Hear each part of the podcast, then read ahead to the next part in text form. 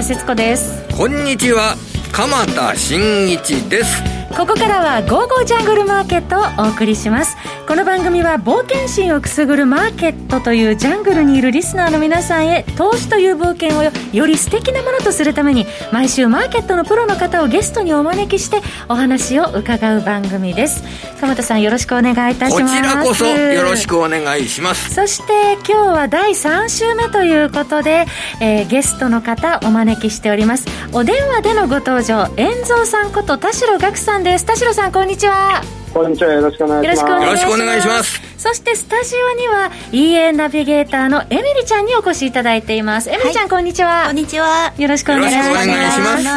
そして今日はだいさん週ですので YouTube ライブでも同時配信しております、えー、動画配信についてはラジオ日経番組サイトからご覧いただけますので、えー、こちらもどうぞ合わせてご覧いただければと思います。 イーエー 情報などより分かりやすく充実してお送りしてまいります。 YouTube で映像が見れるんですね。そうなんです。見ることができるんですね。資料も見られますのでね、えー、はい、はい、合わせてご覧ください。 YouTube で放送してる姿っていうのはやっぱりあのマスクをねつけてるっていうような、はい、ことも多いので、えー、そのあたりもお楽しみ願えればと思いますので皆様三種三様のカラーで登場しておりますので、えー、後ほどまた、えー、詳しくお話皆様に伺っていきます。それでは早速進めてまいりましょう。この番組は投資家の位置を全ての人に、投資コンテンツ e コマースを運営するゴゴちゃんの提供でお送りいたします。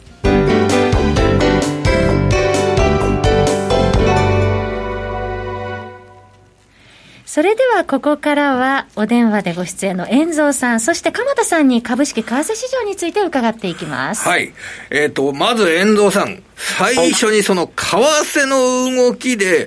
えー、シンプルな質問を最初にさせてください。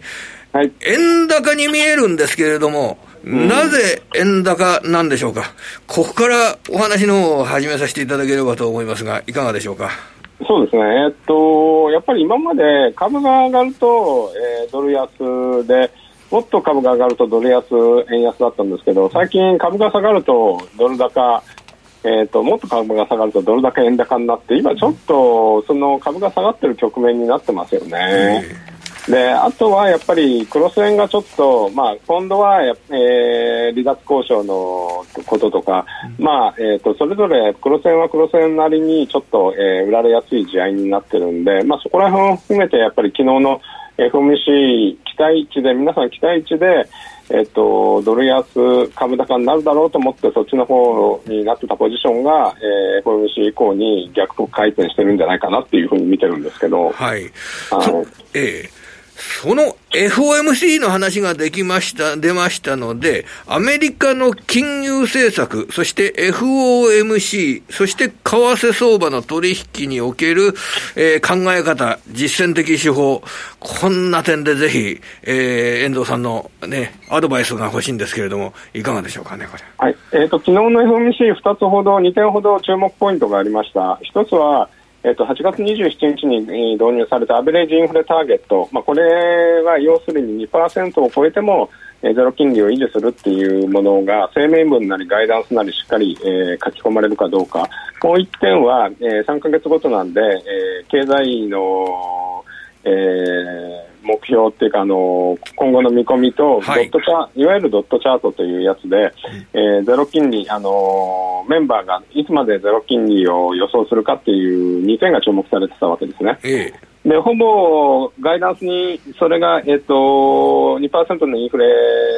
になるまでっていうことと、ドットチャートの方でもにせんにじゅうさんねんまつまでゼロ金利ということで、ほぼほぼマーケットが予想したっていうか期待したものは、えー、織り込まれていました。えーでそれで一瞬、えー、ドル安株高になったんですけど、やっぱり織り込み済みってやつなんでしょうかね。とそこまでやっぱりドル安株高進んでたんで、うんえー、一気に、えー、とドルが買い戻されて、でとその時あのアメリカの長期金利も上昇してたんですね。まあ、だから債券市場は、えー、ゼロ金利が続くということで金利上昇するだろうなという予想したわけです。でやっぱり株も、えー、と上昇幅縮小、えー、あるいはナスダック、えー、マイナスじゅうという感じになったと思うんで、やっぱり エフオーエムシー までの期待が、えっと、期待で作ったポジションの、えー、昨日はクローズが出たんじゃないかなというふうに思ってます。で、まあ、今後やっぱりそれをどういうふうに、えー、エフオーエムシー の動きを も, もっとさらに織り込んでいくのかっていうと、大統領選を絡めて今後、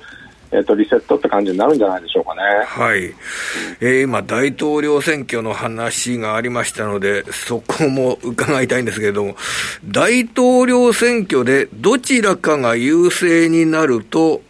どういう取引をするとか、そういった傾向っていうのは今為替相場の取引ではあるんでしょうか。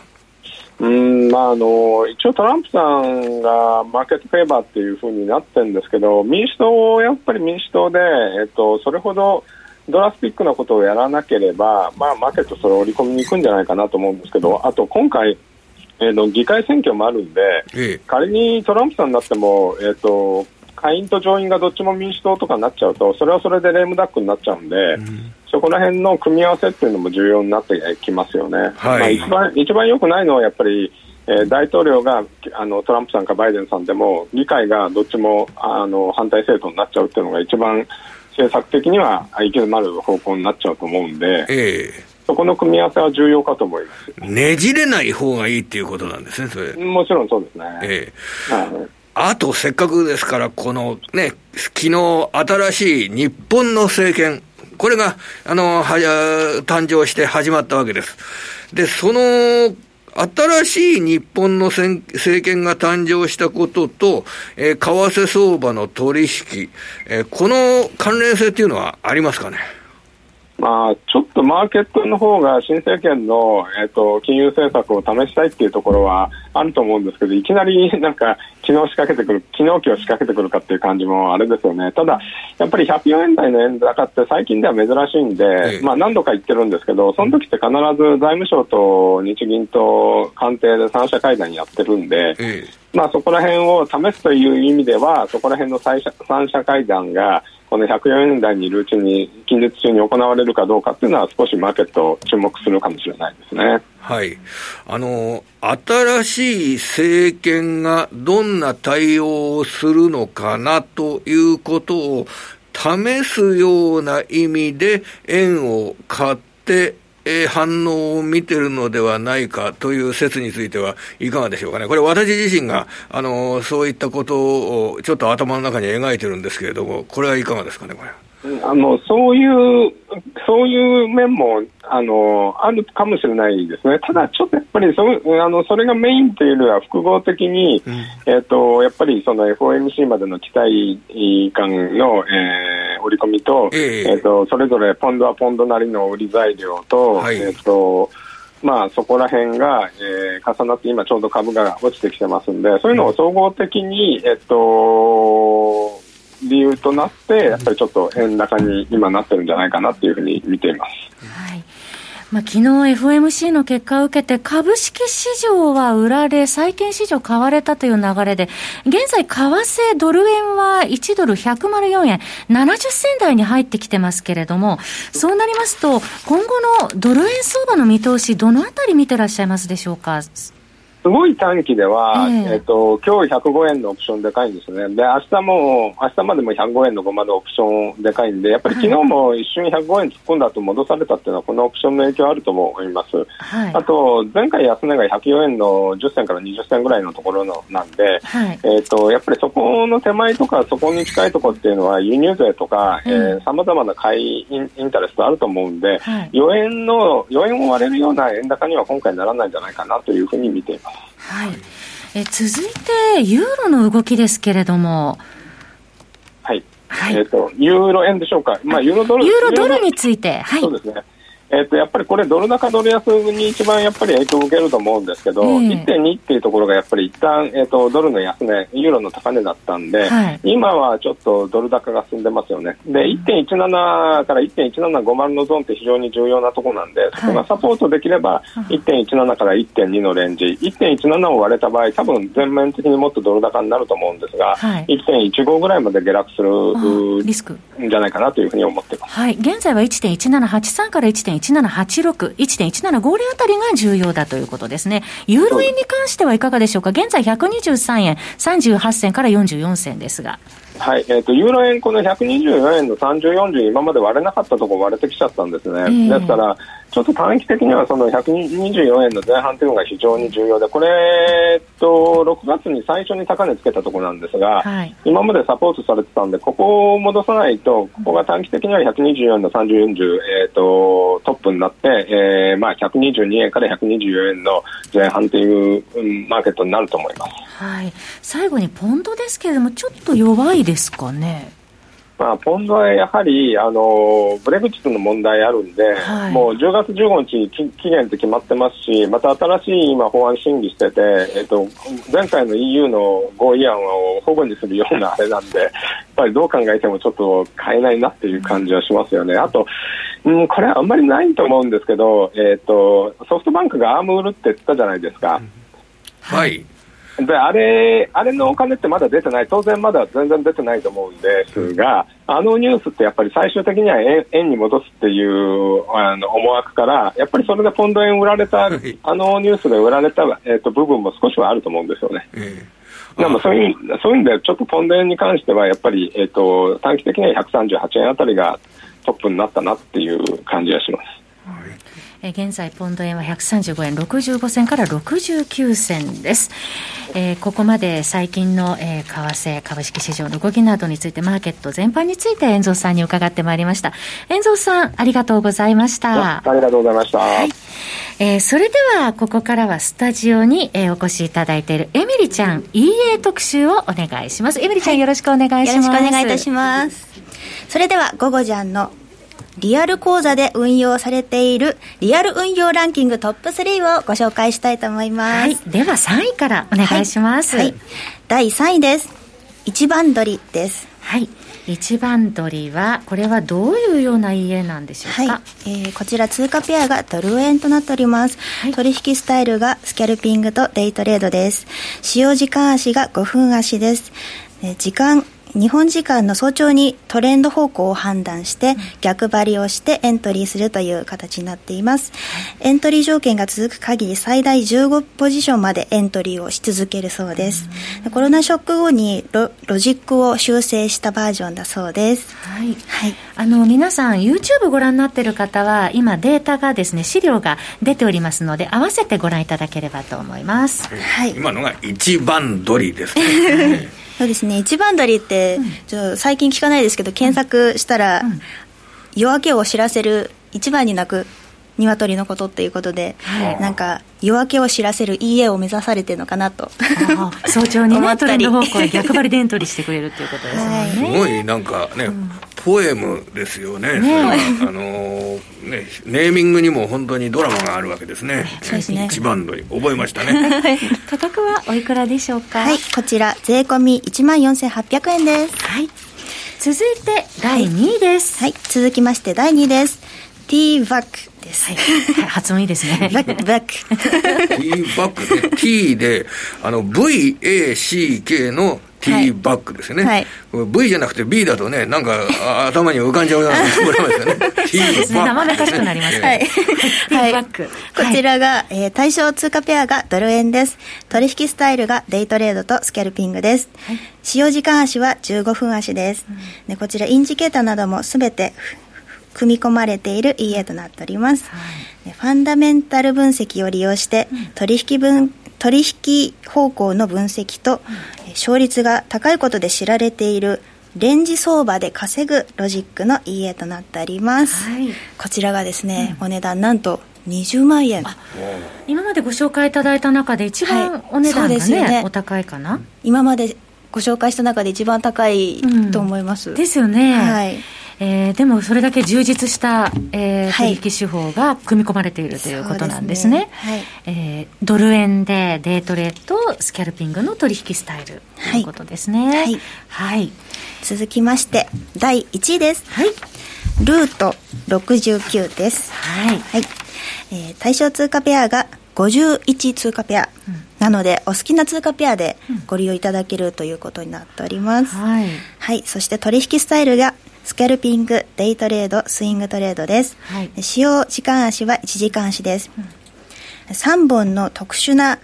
帯状のバンドの中をチャートが推移して、うん、サインが出るインジケーターとなっております、はい、それぞれの通貨ペアごとに、うん、あの使用時間足を変えることができるそうなんです、えー、すごい柔軟なんですね。そうなんです、はい、なので自分の好きな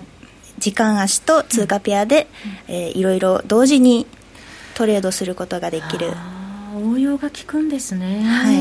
い、となっております、はい、こちら税込みろくまんえんです、はい、これあのインジケーターの名前の由来が書かれてるんですけれども、チャートって、はい、その常に上下していて、その大きな上下をしながらその中の小さな上下でチャートが形成されている、このバンドを表示してみると、まあ、国道みたいに見えるということで、うん、あのアメリカのルートろくじゅうきゅうを命名したっていうようなね、すごい分かりやすい、はい、目でも分かりやすい、そうですね、はい、インジケーター、ね、かっこいいですね。うん、作者さん女性の方なんですけどね。そうなんですか、女性の方、はい、あれいちいの方、はい、いちいの エーエー とにいの イーエー は同じ作者の方。そうなんですね。なるほど。なんかなかなか珍しいので、はい、女性の方活躍していただきたいと思いますね。はい、はい、リアル運用ランキング、えー、さんいからいちいまでまとめてお伝えいただきました。エミリちゃん、今日お知らせがあるそうですね。はい、お知らせがございます、はいえー、前回もこの番組でご紹介させていただきましたが、えー、ゴゴジャンでは資金さんじゅうまんえん、うん、リアル口座でさんかげつ、うん、エムティーフォー でどのくらい利益が出せるかという、そう実力勝負の場がありまして、うんはい、でこのトレード計測記録会エムケービー 杯を開催中です、はいはいえー、数十名の参加トレーダーが裁量トレード、うん、イーエー トレードを駆使して取引技術向上に挑戦しています。しちがつにじゅうしちにちに計測を開始してくがつさんじゅうにちまでの成績で競っています。なのでもうあと半月、にしゅうかんくらいで結果が決まるということなんですけども、はい、いちいの方が、うん収益率 じゅうよんてんいちごパーセント と素晴らしい成績だそうです、はいはい、なので、えー、にかげつで勝負っていうところなんですね。はい、はいはい、そちらは、えーと、ゴゴジャンのホームページの方でチェックしていただけるので、はい、ぜひ皆さんチェックしていただいて、あの自信のある方は次回参加していただければと思います、うん、そうですね、様子を見ていただいて今回ね、はいえー、エムケービー 杯とゴゴちゃんの、えー、ホームページで検索していただくとその記録会の詳細が出てまいりますので、えー、次回ご検討の方もぜひ合わせてこちらご覧になってください、えー、ここまではエミリちゃんに イーエー 特集ということで、えー、最近の、えー、ランキングお伝えいただきました。エミリちゃん、どうもありがとうございました。ありがとうございました。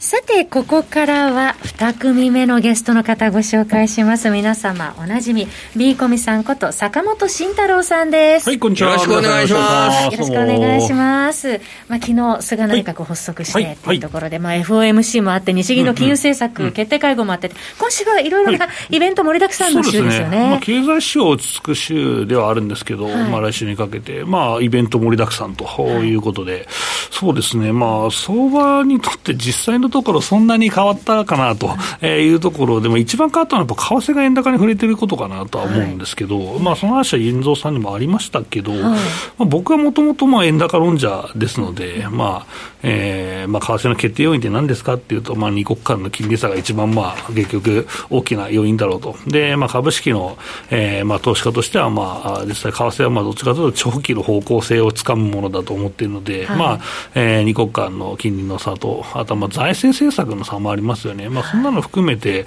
まあ、円高になりやすい状況、あとまあ金利が低いから日本からの、 その、えー、フローがですね、米国債に行かないと、マネーフローがなくなると、えー、いうことがありますので、まあ、かなり円高になりやすいよねというところで警戒なんですけど、まあ、仮に円高になって、えー、企業業績っていうのはそんなに悪くならないと思ってるんですね、うんえー、っていうのは、まあ、その為替の感濃度がだいぶなくなってきましたよっていうのと、はい、あともともと誰も企業業績は今興味ないよねと、あインデックスベースのね、もちろん個別株はありますけど、いや ジェイアール 大変だったねとかね、うんえー、そういうことはあるんですけど、うん、そのインデックスベースの、 その、えー、業績っていうのは全く気にしてないですよね。だからそれだったら ピーアール が今、えーとまあ、そうですね、日経ベースでにじゅうばいぜんはんにじゅうにとかだと思うんですけど、まあ、あれは、えーえー、今期予想がないところはゼロ金にしてるんで、まあ、結局、まあ、最終益ベースの積み上げ、まあえー、予想出してないとかも他の予想を使って組むと、まあ、ピークの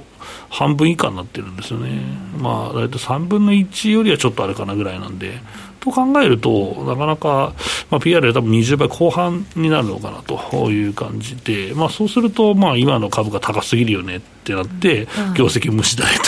というのが、まあ、日米でまあやってることなんですけど、うん、まあ、この、まあ、実際のところ相場で、まあ、何信じたらいいかなというと、まあ、需給の期待っていうのは当然あって、日本は、うん、まあ、外国人投資家のまあ先物の売り越し、まあ、現物もなんかしなきゃすごい売り越されてましたけど、はい、まあ、それが実際ある程度買い戻しが、まあ、現物は分からないですけど先物がまあいずれ入るので、まあ、その時はいつ来るかという話もあるんですよね。まあ、そこをまあ見ながらあ投資するのは、うん、結構長期で持つのってすごい大変ですよね。もうだってバリエーション的に高すぎるんでいつそれがポキッと折れるか分からないわけですから、はい、だから信じれるものが長期投資にはないよなと考えると、まあ、今から投資する人ってやっぱり個別株に行くしかないよねと、えー、いう形なので、まあ、その無理せず個別株投資というのは僕はいつもラジオでも、ね、お話ししているところなんですけど、その個別銘柄の見極め方ですね。そうですね、まあ、これは、ね、井上さんとやってるんですが、まあ個別銘柄 の, その見極め方というか、まあそうですね、えー、お話というのは、まあ、ゴージャンさんでやってるんですけど、はい、そ, のその前段のやっぱりそのマクロの部分と、まあ、その指数のですね、テクニカルですね、井上さんが使われている、まあ、オリジナルのサインをいつも出されていて、まあ、ゴージャンさんでも、えー、メルマガを、ね、書かれてはいるんですけど、はい、えー、それの、まあ、まとめみたいな形で講義をしていただけるんですけど、まあ、そこで、えーまあ、過熱感があるときとかは、ね、結構当たってます。うん、だからやっぱこれ分からない相場っていうのは指数にはテクニカルは当然使っていいと僕はいつも思っているので、はい、まあ、そういうサインをですね見て危ないぞとかね思うのがいいのかなと、えー、思いながらいつも先生の講義を聞いてるんですけどね、隣で、はい、特には銘柄選ぶときそのサインがね、その売買判断の時もサインが欲しいって思いますよ。そうなんですよ。でもまあここは実際、まあ、無理しない方がいいと思うんですよね。その結局、うん、売買のサインを、まあ、テクニカルにして個別株通してねテクニカルに寄せてしまうと、やっぱりその行かざるを得ないところで行けなかったりとか、うん、まあ、変なところで買っちゃったりとかすると思うんで、そのタイミング見極めているとそのままスルッと上がっていった悔しい思いっていうのが多分、えー、皆さんあるかなと思うんですけど、まあ、それはもうちょっとタームを伸ばせば勝率上がるよねというのをですね、えーまあ、検証しているというのがこの、えーまあ、ハイブリッドバトルなんですね、うん、はい、ご紹介させていただきましょう。もう皆様すっかりおなじみ勝者のスクリーニング株ハイブリッドバトル、ゴゴジャンで好評発売中です、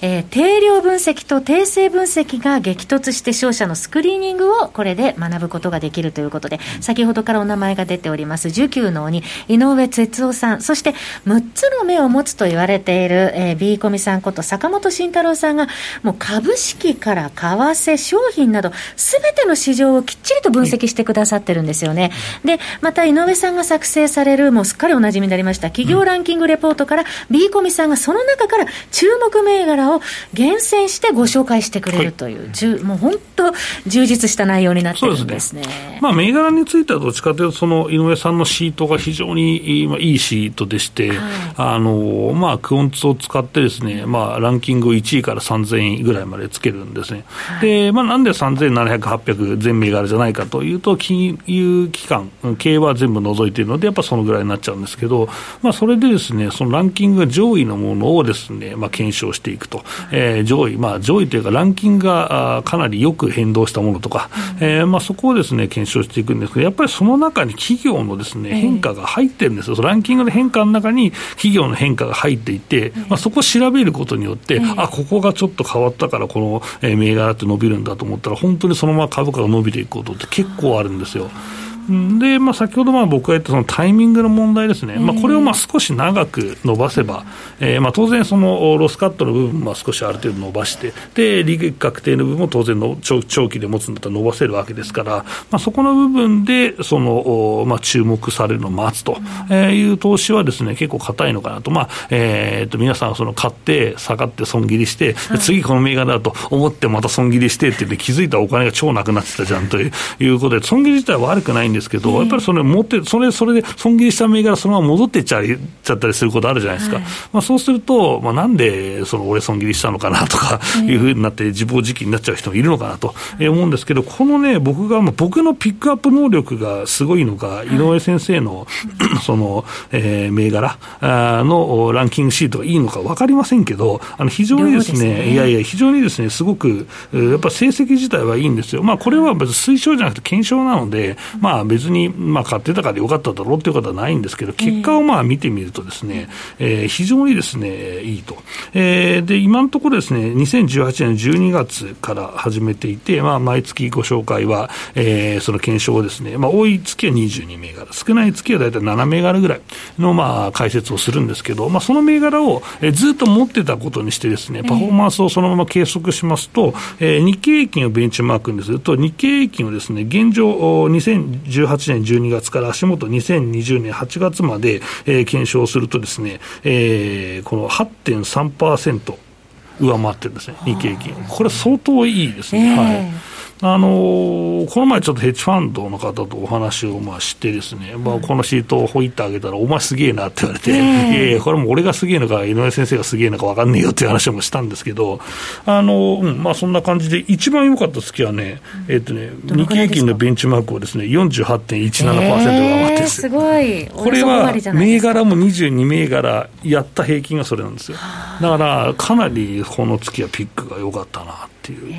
形ですね。ヘッジファンドの方が欲しいと言われるくらいのシートですからね。そうだから多分それを、まあ、僕みたいな人とかヘッジファンドの方が使いこなせば、えー、やっぱりある程度成績が出るんだなというのがあるので、まあ、そのコツとか、えー、をですね、まあ、中でお話しているので、まあ、興味ある方はぜひね、えー、見ていただけたらなと思いますというところですかね。もうプロがあのランキングからどのような銘柄に着目してるのかっていうのもね分かるようになってくるし、あ、覚えるべき銘柄このぐらいに絞ればいいんだなっていうことも、うん、だんだんそういう勘どころが見えてくるっていうのもすごくメリットですよね。はい、うん、あと株式の需給分析大切さは分かってるんだけど、これどういうふうに分析したらいいのかって分からない方にも、ね、資料作るのめんどくさいんですよ、エクセル処理が。そうそうそう、まあ、まあ僕一応やってますけど、まあ、本業じゃなくてやらないですよこれは。えーうん、ということで今お話しいただいているようにハイブリッドを学ぶみっつのメリットとしてはスクリーニングの知識が得られるということ、また総額感が身について覚えるべき銘柄を認識できます。この株ハイブリッドバトル、